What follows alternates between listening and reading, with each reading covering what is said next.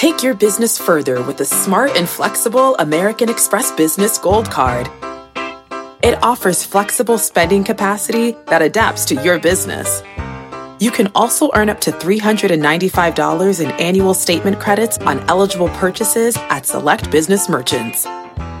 That's the powerful backing of American Express. Terms apply. Learn more at americanexpress.com slash business gold card. The market doesn't joke around, so why would you? Get serious. Choose Tasty Trade. Tasty Trade gives you the tools you need to make smarter moves. Dig into data with advanced charting, track profit accurately with order chain trackers, see risk clearly with curve analysis, and trade with low capped commissions, stocks, options, futures, and more. All on one platform. No wonder serious traders choose Tasty Trade. Join the club, genius. Tasty Trading is a registered broker dealer and member of FINRA and SIPC. My mission is simple to make you money. I'm here to level the playing field for all investors. There's always a bull market somewhere, and I promise to help you find it. Mad Money starts now. Hey, I'm Cramer. Welcome to Mad Money. Welcome to America. Other people want to make friends. I'm just trying to make you some money. My job is not just to entertain, but to teach you. So call me at 1 800 743 CNBC or tweet me at Jim Cramer. China on! Yep, a senior medical advisor from the Chinese government tells us the coronavirus outbreak is peaking and may be over by April. And that translates into a nice opening for the stock market. The scientist, Zhong Nanshan, has street cred. He's an 83 year old epidemiologist who helped fight SARS 17 years ago. Next thing you know, the market's making a stand. Uh, although uh, that move didn't last, with the Dow ultimately sinking less than a half a point, S&P gaining 0.17%, and the Nasdaq inching 0. 11% up. But at one point, the market was flying all of this. Suddenly, you see what's happened is there's a bull case developing, a China bull case. We're getting our first data that shows a much higher percentage of people are recovering from the disease while fewer are dying, which suggests that maybe we're through the most lethal stage. More importantly, at least as far as the stock market's concerned, a legendary hedge fund manager, Ray Dalio, comes out and says concern about the outbreak is exaggerated. According to Dalio, hardly anybody's going to be talking about this virus in a year or two. Well, that's exactly what we needed. A good old fashioned hedge fund manager telling us the fears are overdone. And come on in, the water's fine, okay? I know he didn't say that, but that's how the market interpreted his comments or misinterpreted them. So what happens? I think we've got a sneak peek into what this market will look like once this uh, outbreak's truly beat. And to me, it looks like a coiled spring. Let's go to the tape.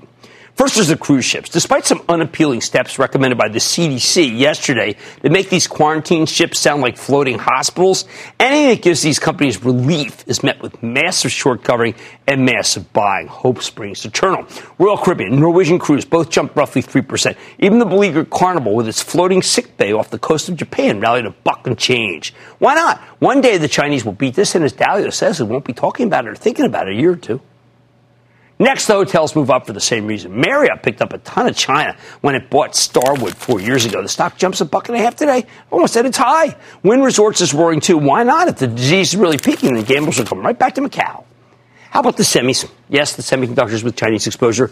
Well, yesterday the cloud stocks soared, while the more cyclical semis got hammered, along with one of their biggest customers, Apple. Today, though, we saw some excellent action in NVIDIA, NXP Semi, AMD, Skyworks, Cirrus Logic, Qorvo, Broadcom, although Apple wasn't able to lift. Of course, these chip makers benefit from more than just China. When a federal judge blessed the merger of T-Mobile and Sprint, big surprise there, it unleashed a flood of euphoria as Wall Street's now betting the combined company will be a powerhouse of spending for 5G. All these semis have a stake in 5G, but there wouldn't be any rally without China. The semiconductor equipment stocks erupted too, another sure sign of corona confidence. The airlines, pathetic hangers on in the China trade, all rallied. United's the cheapest with the most China exposure. The Chinese oriented industrials had a super day. Caterpillar, Emerson, 3M, Honeywell, Cummins taking off. They can always be counted on for, for dreams of sweet Chinese orders. Same with PPG and Illinois Toolworks, both the betters of high end autos made in China. Now, yesterday, while I explained why oil and gas stocks are uninvestable for the long term, I predicted that we could get a bounce in the stocks that have been beaten down the moment there's anything positive about China, and that's what we're getting, especially if it looks like that Trump is going to be reelected, regardless of how you might feel personally. The, the stock market loves the guy. With crude briefly making a China related stand at $50 a barrel, I'm betting the oil cheerleaders will be out in full force tomorrow, touting the producers with the big yields and tremendous growth prospects. I don't want you to believe the hype. I want you to lighten up into any strength. The group's not investable. You know where the big money was made today? Shorting the China off stocks. That meant going against the pop of the opening in Microsoft. Do you know that was a six point gain if you did that? It meant slamming the cloud kings like Adobe or VMware or Workday because they just don't have that much China business.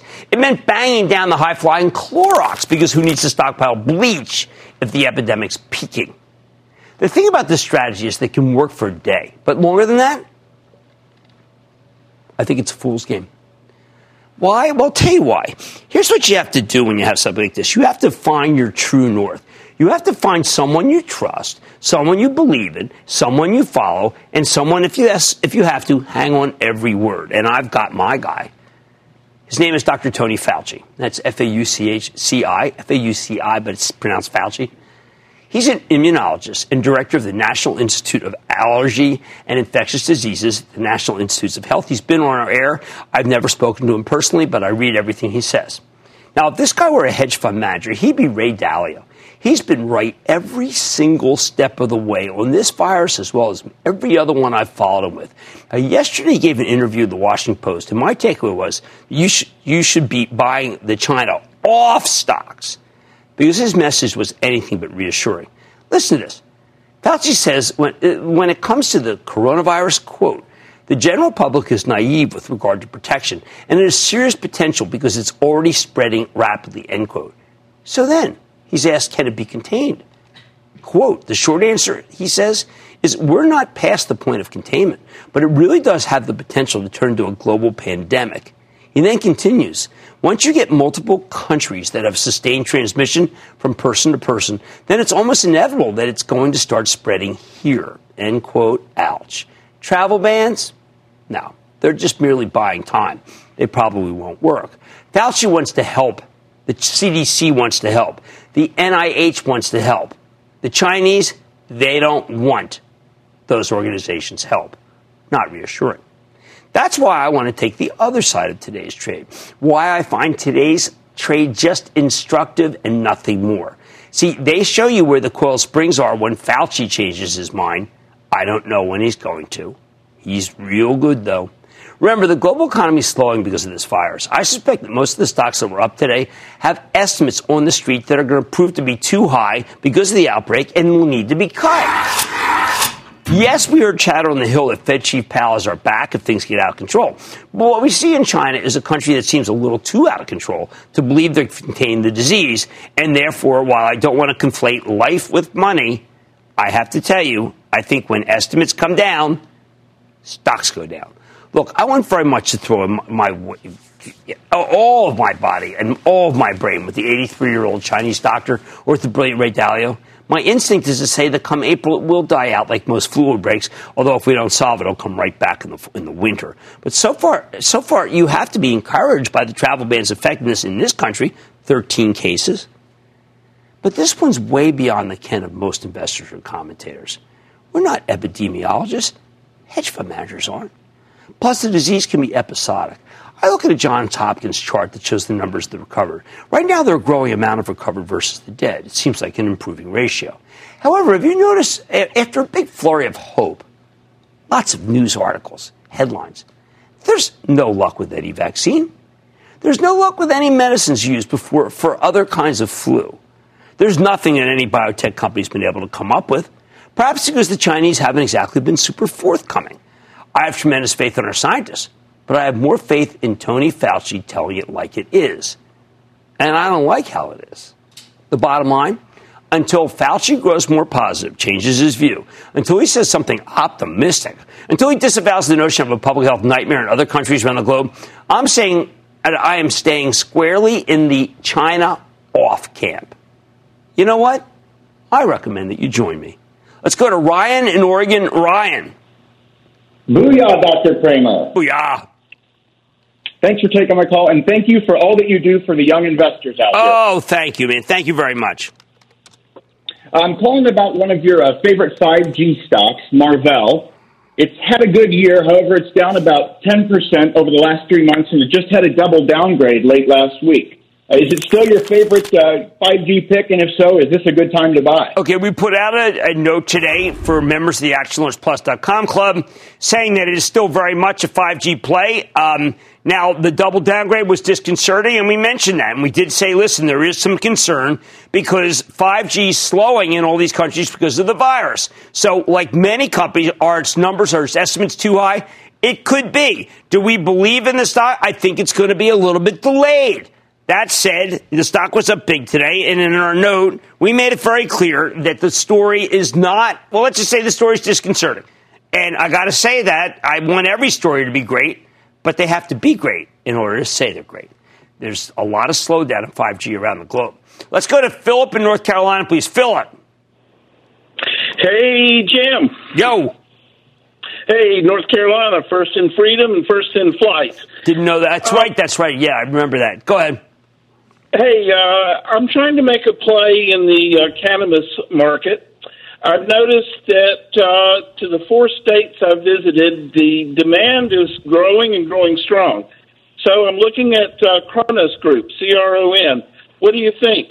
Well, if you're going to look at one, I always return to Canopy. Uh, Canopy's got this guy, David Klein, very serious business person, former CFO of Constellation Brands. Uh, Cronos, not as good. Uh, but remember, my feeling on the industry is, is that it got too hot and a lot of people got burned. I'm staying the China off camp for now. Consider doing the same. On Mad Money tonight, why Simon Properties Taubman Centers buy is so important and which group in this market could be ripe for similar consolidation. Then the market's been on a tear in spite of the coronavirus outbreak. But could we be due for a breather? I'm going to go off the charts to find out. And Columbia Sportswear is tested tough. But could unusually warm weather be bad news for the company? I'm talking to the CEO to see if its post earnings decline is a buying opportunity. So stay with Cramer. Don't miss a second of Mad Money. Follow at Jim Cramer on Twitter. Have a question? Tweet Cramer. Hashtag mad tweets. Send Jim an email to madmoney at cnbc.com or give us a call at 1 800 743 CNBC. Miss something? Head to madmoney.cnbc.com. Fact Running a business is not getting easier on your wallet. With higher expenses on materials, employees, distribution, and borrowing, everything costs more.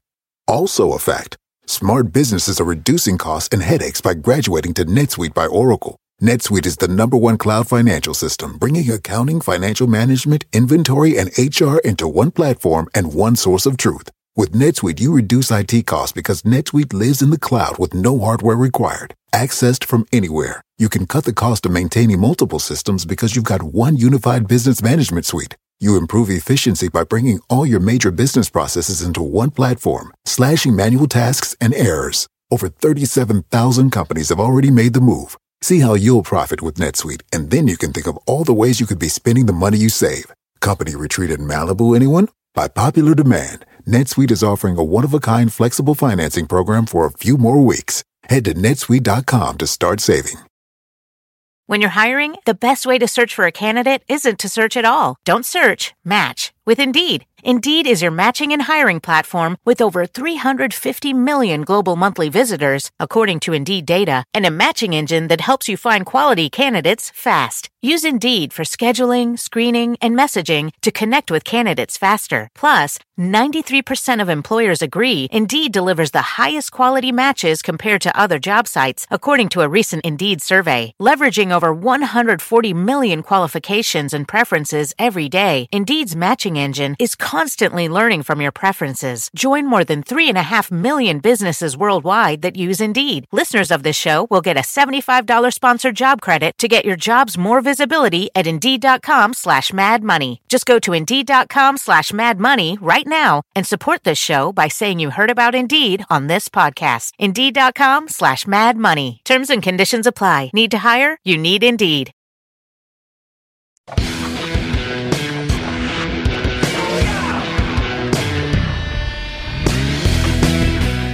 Is the mall ready to make a comeback? If you'd asked me that question last week, my answer would be absolutely not. But now the game has changed because yesterday we got a statement by. I'm talking about Simon Property Group's takeover of Taubman Centers, one of the premier shopping mall owners in America, for $52.50 in cash per share. That was a 51% premium to where the stock was trading. It's a monster bid, one that's generous to a fault. Or at least it looks generous. Yet Taubman stock blew right through it. 52.50 It's now 53 and change. Perhaps because there are shareholders who want more from Simon, or perhaps there's another bidder lurking, though that does seem unlikely. I have no idea why Simon's paying such a colossal premium. But Chairman, President, CEO David Simon is the acknowledged dean of the industry, and if he thinks it's a good price, then who am I to criticize? I think the big bid may be a recognition of just how cheap this whole group's become, and they are cheap. Even after this huge bid, Taubman sells. Well, it's got a, it sports a five percent yield. Why do I call this a statement buy? Because when you listen to the conference call on the merger, you'll hear Simon talk about how he can fund the deal as he says, quote, without ever going to third party financing, end quote. More importantly, he's not giving away his precious equity down here. Simon continues, quote, if you look at the multiple of earnings, EBITDA, net asset value, any metric you want, we are undervalued. And I have no desire to issue stock at this time, end quote. Hey, that's a staggering indictment of the stock market's inability to correctly value Simon's stock versus his assets. I think it's weighed down by the real estate investment trust ETFs because Simon's one of the best run players in the industry. It's paid out a staggering $33 billion in dividends in its time, but a poorly performing REIT fund will crush the good with the bad. Now, Taubman's largely a collection of the finest malls. I have one literally down the block from me. I can walk to it. The mall at Short Hills. While there's been turnover at the mall, and Neiman Marcus is made as an anchor, is probably a suspect tenant because of that ugly balance sheet it's still a destination worth going to. They've got a fabulous set of foreign, uh, of high-end foreign specialty stores, best Apple retail outlet I've ever been to, and I think that says a lot. That said, I think these mall REITs get judged based on their weakest tenants. They have seven that belong to once large, uh, large companies that have grown too small for me to mention on the show. Three Lord and Taylors and four Macy's. All these places are not so hot. But Simon says they'll have replacements for these stores that are really fantastic. That's his term. I think he's got something big up his sleeve because he was able to capture Forever 21 in bankruptcy. He really wanted it, along with Brookfield Property Proper, smart guys, and authentic brands. Oh, wow. Excuse me. These guys are really smart. They paid just 81 million. I thought they bought nothing.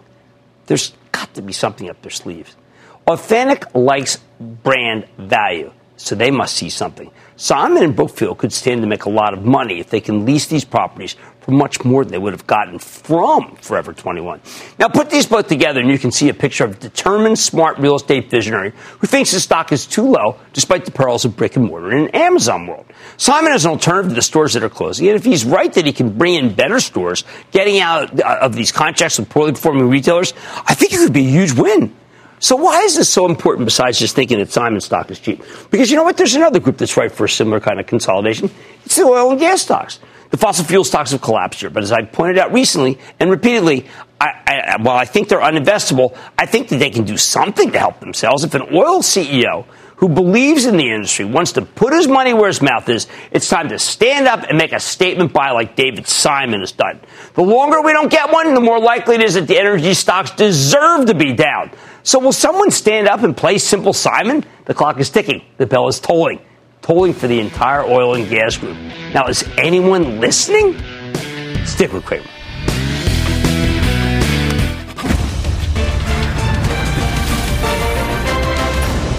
Tomorrow, kick off the trading day with Squawk on the Street. Live from Post 9 at the NYSE. And David, I do not think that Google's going to buy Tesla. How did that get started? I, it didn't. Well, no, it did. Well, it, I just killed it. It's a story meeting at Forbes. I'm blaming That's where it started. Oh, well, that's great. Okay. I'm going to do a hostile takeover review. It all starts at 9 a.m. Eastern. This podcast is supported by FedEx. Dear small and medium businesses, no one wants happy customers more than you do. That's why FedEx offers you picture proof of delivery, packageless and paperless returns, as well as weekend home delivery to 98% of the U.S. on Saturday and 50% on Sunday. See the FedEx service guide for delivery information. FedEx Ground service is also faster to more locations than UPS Ground. See what FedEx can do for your business. Absolutely, positively FedEx. CNBC has quick and easy to understand business news updates at the open, midday, and close every weekday. Markets, money, and more from Wall Street to Main Street. I'm CNBC's Jessica Ettinger. Follow and listen to CNBC Business News Updates wherever you get your podcasts.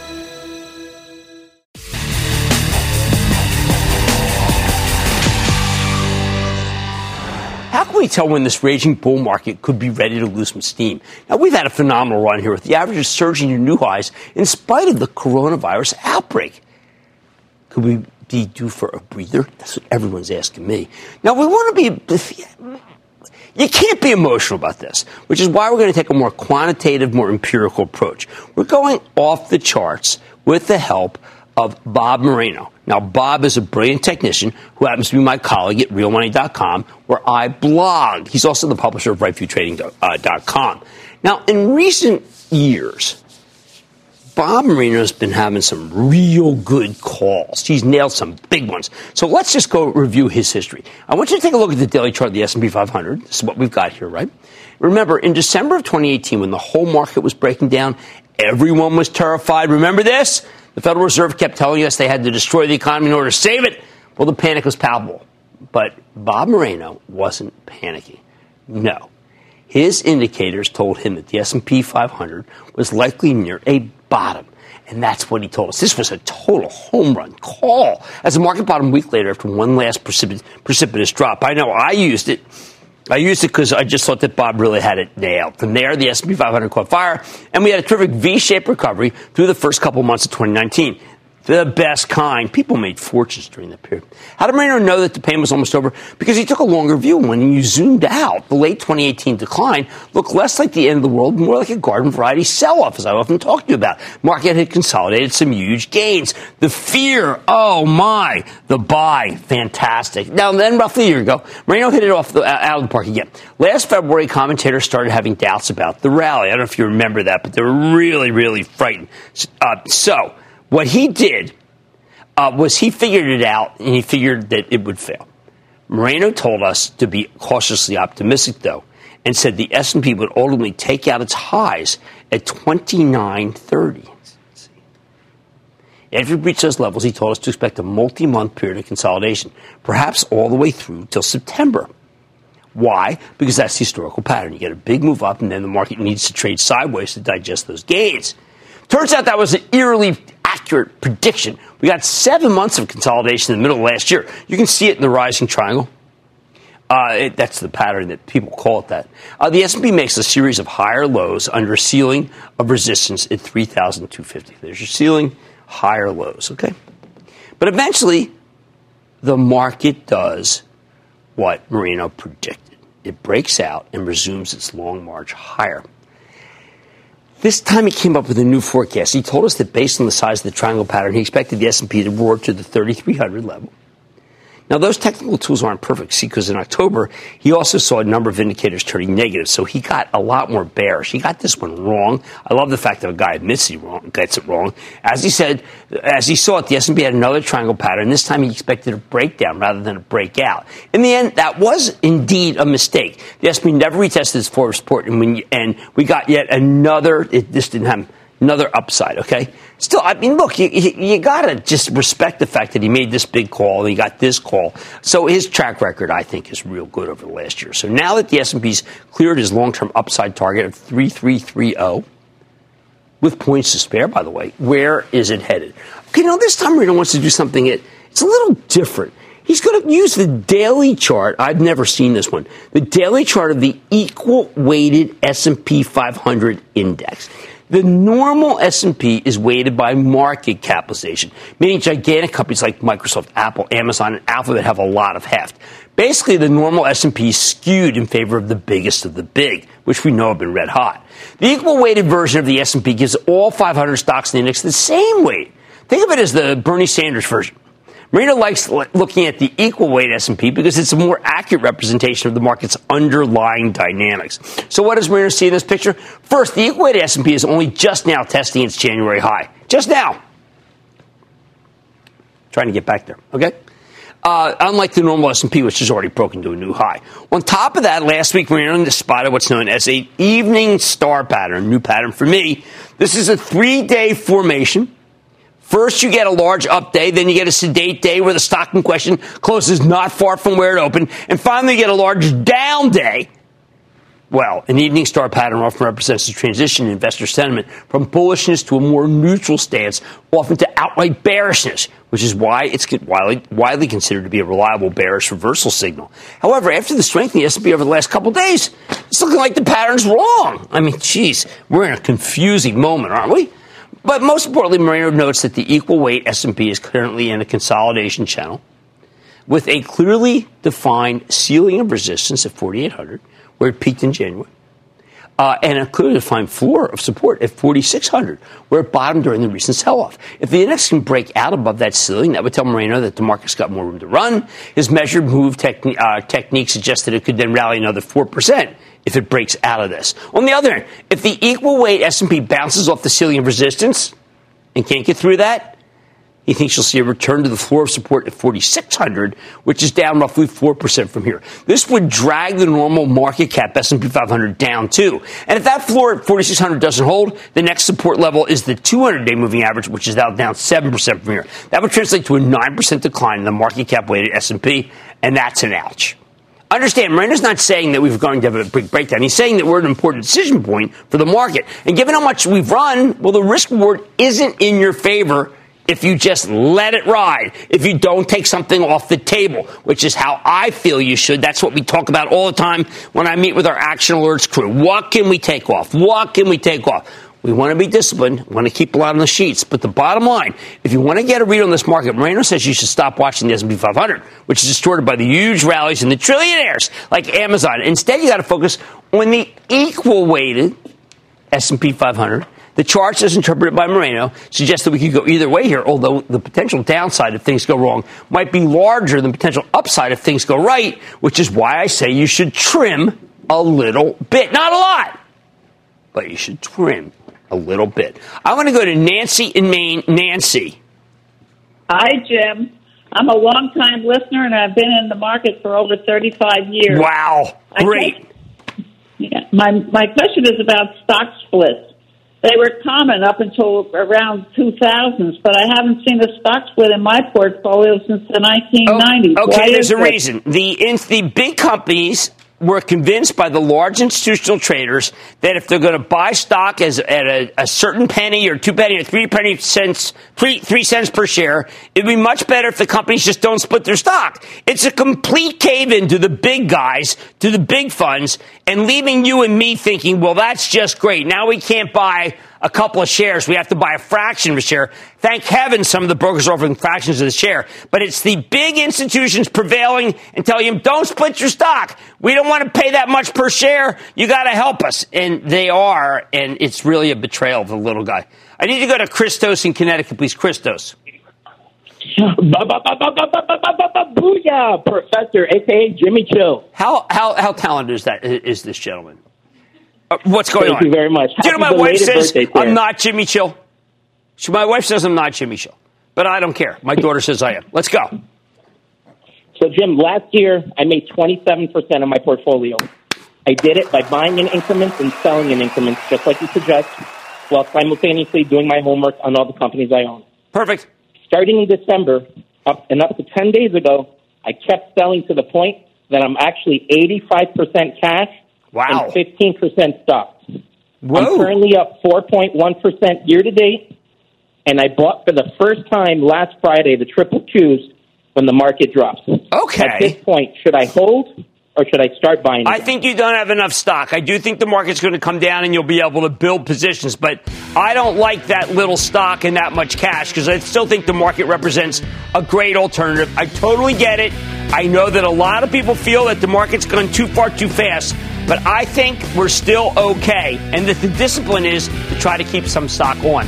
I want you to bulk up and buy more on the way down. All right, guys, we're at an important decision point for the market. I want you to keep your eye on the equal weighted S&P 500. That's much. That, that is really probably the best indicator right now. Hey, more Mad Money ahead, including my exclusive with the CEO of Columbia Sportswear. after a warmer winter. Is the stock feeling the chill? I'm Jimmy Chill, I should know. Then it's a company that could help with the development of a coronavirus vaccine. But what could it mean for the stock? I'm talking to the CEO of Charles River Labs, and your calls rapid fire in tonight's edition of the Lightning Round. So stay with Cramer.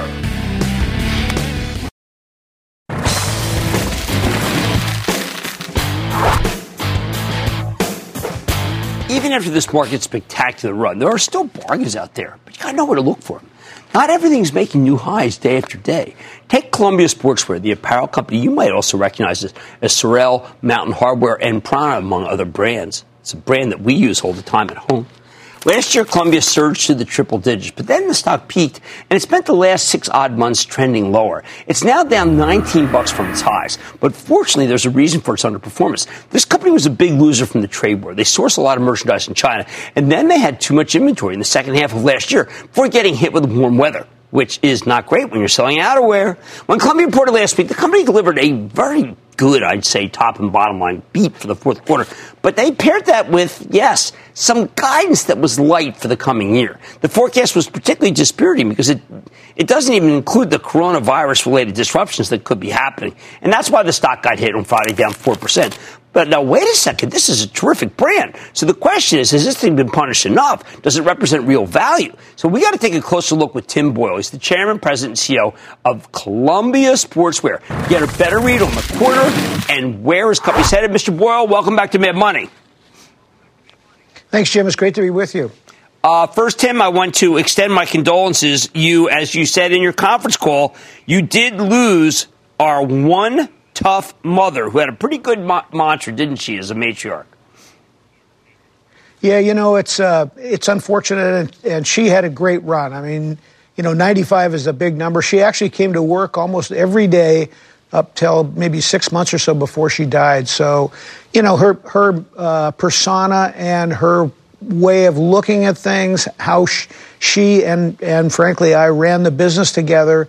Uh, hopefully will continue, and, and I know that we're going to continue to rely on her her thoughts and mantra about you know it's perfect now, just make it better uh, for a long time. She never stood in her on quality, did she? No, I mean that's that's how you uh, differentiate yourself. As we've talked before, that nobody needs another brand of footwear or apparel. There's plenty in the globe to satisfy almost every need, and so what you have to have is a point of differentiation. And for us, Gert personified that, as well as you know the the other innovations, etc., that we rely on heavily. But uh, our brand is, is strong. All of our brands are strong, and uh, we're just going to rely on keeping our heads down and working hard. Okay, so I, I, I know that when you're making outerwear that's as beautiful and as tough and rugged as you make, it does help to have a couple of cold days. And if you don't, then it's not top of mind. Do you think you just weren't top of mind during what amounted to be a pretty warm winter so far? Well, you know, um, we, we talk about this a lot inside the company uh, because we've been doing this kind of work, making seasonal products for about 40 years. So, you know, if we hadn't been up against a really super cold weather last year, you know, our numbers probably still look pretty good. Um, but you, you, have to have cold weather to handle outerwear to, to make seasonal products. And frankly, that's the reason we have such a strong balance sheet is to make sure that we're in the business a long time. We've got the capacity to to make to weather any kind of storm uh, or or lack thereof. Uh, and really, that's how we rely on making good product and having it be available. And but it does help if if the weather's very cold and snowy. Well, it, to some degree, even though you couldn't tell from the numbers, you did have a a little bit of a perfect storm that was tough for you. Uh, you do a lot of business in China. We have the coronavirus. Not sure how that's going to impact you yet. And you also source some in China. Can you speak to the China problems and China opportunities? Certainly. Well, um, you know, almost any company anywhere, their supply chain goes through China. So we're not different from others. Uh, we do have a business selling product in China. It's mid single digits uh, a component of our total revenues. And, you know, our, our first focus on when we're talking about the coronavirus is really making sure our employees and our partners in China are healthy and, and taking care of themselves. And I can reply, report that they are. That having been said, um, we really don't know the impact of the full full impact globally because we have China tourists visiting our stores in in Beijing, in uh, in Tokyo, uh, here in the U.S. and in Canada and other places in the world. So it's hard to quantify exactly what will happen. Um, but as it relates to the supply chain, you know, any country that can build two hospitals in 10 days uh, will quickly recover from, from impacts. And uh, our expectation is that once this settles down, uh, that they'll quickly uh, bring close to normalcy to the, to the business. Are, are your factories open? Some of our factories are open. You know, uh, when we talk about uh, production that's destined for the U.S., only a small percentage of our of our total production from China uh, comes directly from China into the U.S. There is a larger percentage that goes globally, but the biggest impact is on the supply chain because uh, garments and and footwear products that we make all have at least some impact from China production. There are factories that are that are coming back online after Chinese New Year, and as you know, uh, China almost completely shuts down during Chinese New Year. So there was an extended period of time where we made sure that uh, our employees and our partners' employees were were well organized and and safe. But some of the factories are coming back online now. Some are working uh, at home, but um, there there has been some movement to open these factories. Well, it does seem to me that uh, the, the, times that I've seen the warm weather hurt you, not to the China part, but the warm weather, it's always been the time to buy, not sell. People like to buy it when it's freezing. They should be buying it right when it's been when you're in there buying with the company money because you know that it does get cold again sometime. It does, and and we not, not to disparage uh, the investing community, but when it snows in New York City, our share price goes up. Oh, that's typical. God. All right. Well, look, again, uh, sorry for your loss. What a titan she was. A one tough mother. I like that. And uh, that's Tim Boyle. He's chairman, president, CEO of Columbia Sportswear. Great to see you, sir. Thanks, Jim. You buy it when it's warm. You can sell it when it's cold, but you don't buy it when it's freezing. Mad Money's back after the break.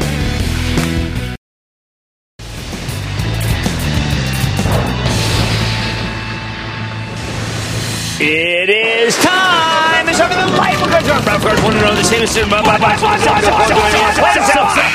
And then the lightning round is over. Are you ready, Ski Daddy? Time for the light round. Come on, start with Ilya. Yeah. In New York. Ilya. Hi, Jim. Booyah. Hey, Happy booyah. belated birthday. Thank you. Thank you. I have a question on Facebook. Well, you know, uh, this outfit downgraded it today. I really said some negative things. I think you think about Facebook as being this incredible growth engine over the long term, inexpensive, chart bad, Instagram good.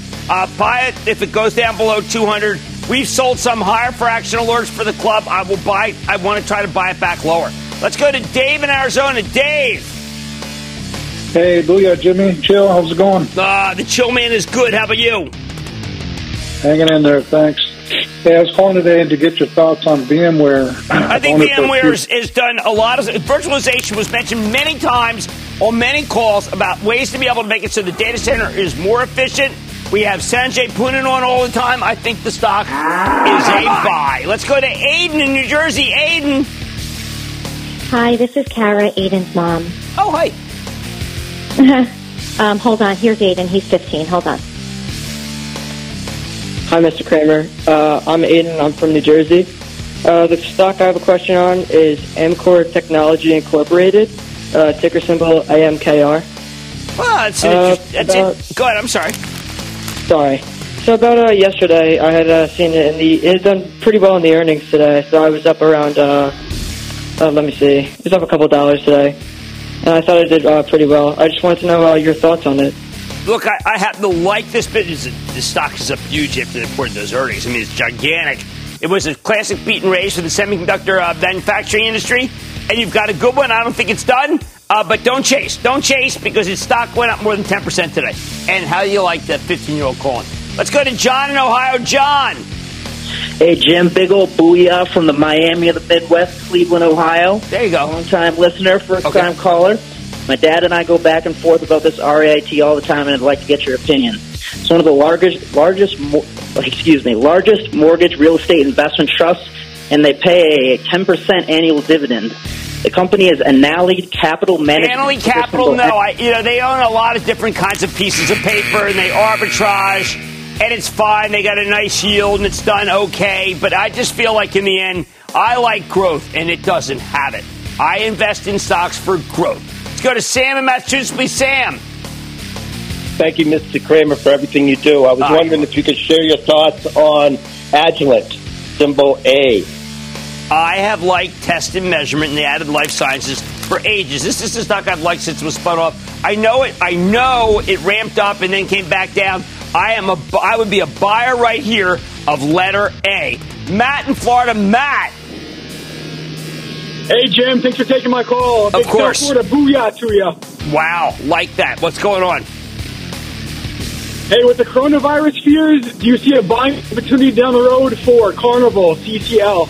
I, I don't want to own Carnival. Um, you know, look, I think the numbers are too high. Let the estimates be cut. These cruise ships are just, there's cruises to nowhere now. I am very concerned.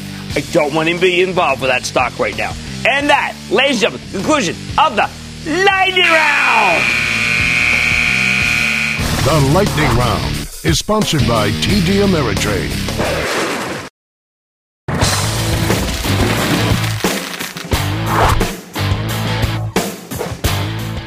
Some stocks just don't know the meaning of the word quit.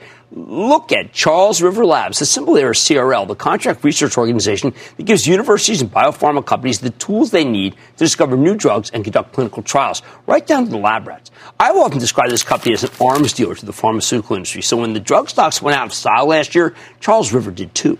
By last November, the stock was trading in the 120s, but then the whole pharma complex came roaring back. By last night, Charles River was back up to 157. And then we came in this morning and the company reported a blowout quarter, a solid revenue beat with a huge earnings beat. Uh, even better, management gave us a very bullish forecast for 2020, and that's why the stock caught fire, surging more than $15, nearly 10% today to record high territory. I like to think of this as a belated birthday present. So can the thing keep climbing? Hey, let's check in with Jim Foster, the chairman and CEO of Charles River Labs, to learn more about this terrific quarter and his company's prospects. Mr. Foster, welcome back to Mad Money. Always great to be here, Jim. Jim, I got to tell you, you're one of the few people I know that has real demand. I mean, not manufactured demand, but real demand to the point where you have to do a program called CRADL, where you're literally expanding around the country, areas like Cambridge, areas like South San Francisco. Why is it that you have so much business?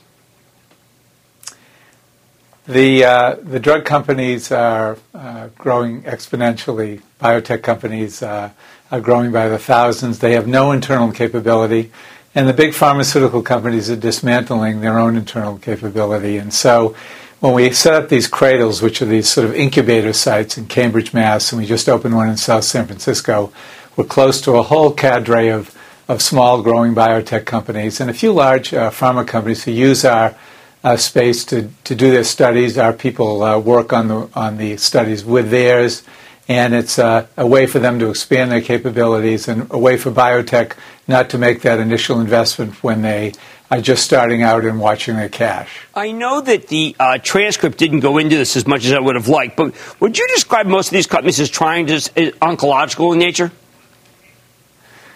I'd say the vast majority of the work being done now is in oncology, and there are, obviously have been enormous breakthroughs in oncology because of immunotherapy. And now, with the advent of cell and gene therapy, there probably will be more. But there's a fair amount of work in CNS and cardiovascular work and, and inflammation. So it's across multiple multiple therapeutic areas. The the innovation that's coming out of biotech uh, right now is really stunning and they continue to be the discovery engines for the big pharmaceutical industry and making the world uh, uh, uh, literally a healthier place for all of us. I think there are a lot of people, because of the coronavirus, think, you know what, we've got all these great biotech companies, got these great drug companies. They can just turn their research on a dime and come up with something. That is clearly not the way the pharma industry works, correct? Uh, it. Uh, I, I think biotech companies are smaller and more focused, typically uh, working on a single indication, and so often with a smaller number of people, they can move more in a more agile fashion. Uh, a lot of the drug companies are much larger. They obviously uh, uh, have significant breakthroughs as well, but the combinations of the big drug companies often doing the funding and the biotech companies actually doing the basic research is working very well. So you're seeing a lot of collaborations.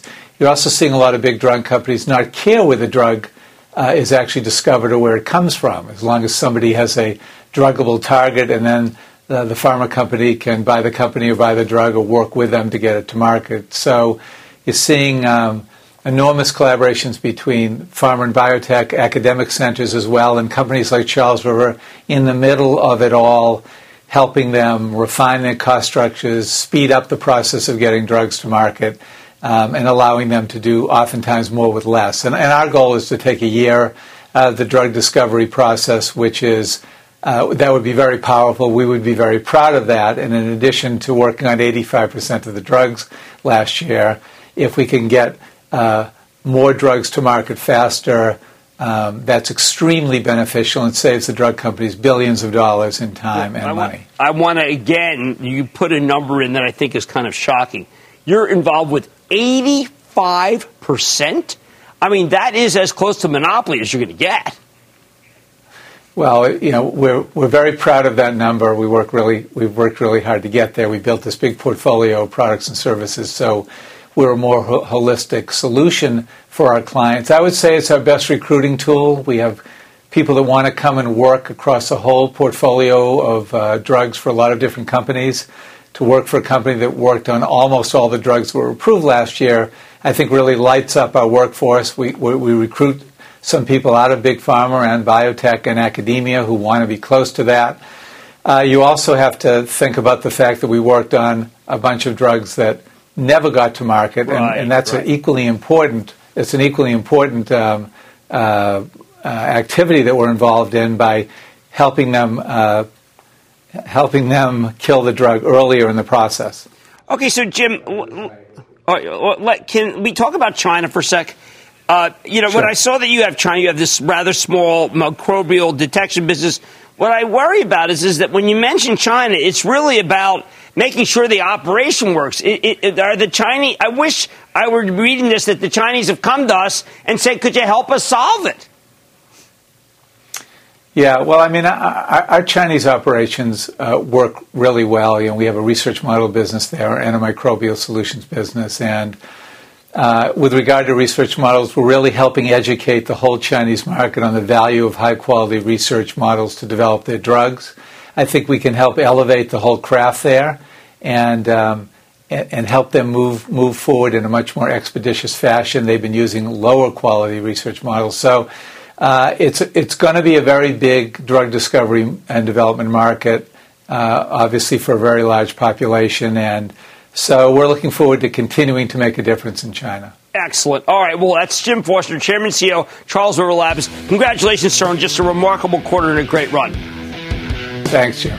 When you have 85% of a market, you're going to have good gross margins. You're going to make a lot of money for your shareholders. You do a lot of good. And that's Charles River Labs. I have liked this stock for more than 100 points. And I'm telling you, I'm sticking with it.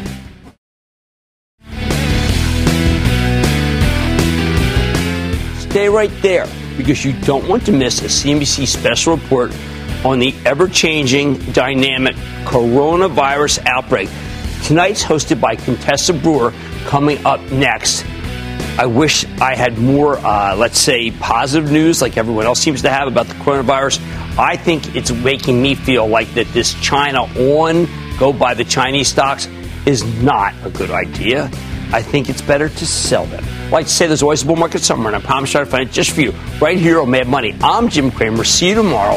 The CNBC special report begins now. This podcast is supported by FedEx. Dear small and medium businesses, no one wants happy customers more than you do. So you need a business partner just like you. Like FedEx, who understands your passion for serving your customers because they have the same commitment towards you. That's why FedEx offers you picture proof of delivery, packageless and paperless returns, as well as weekend home delivery to 98% of the U.S. on Saturday and 50% on Sunday. See the FedEx service guide for delivery information. What's more, FedEx Ground is faster to more locations than UPS Ground. Trust FedEx for timely deliveries. See what FedEx can do for your business. Absolutely, positively FedEx.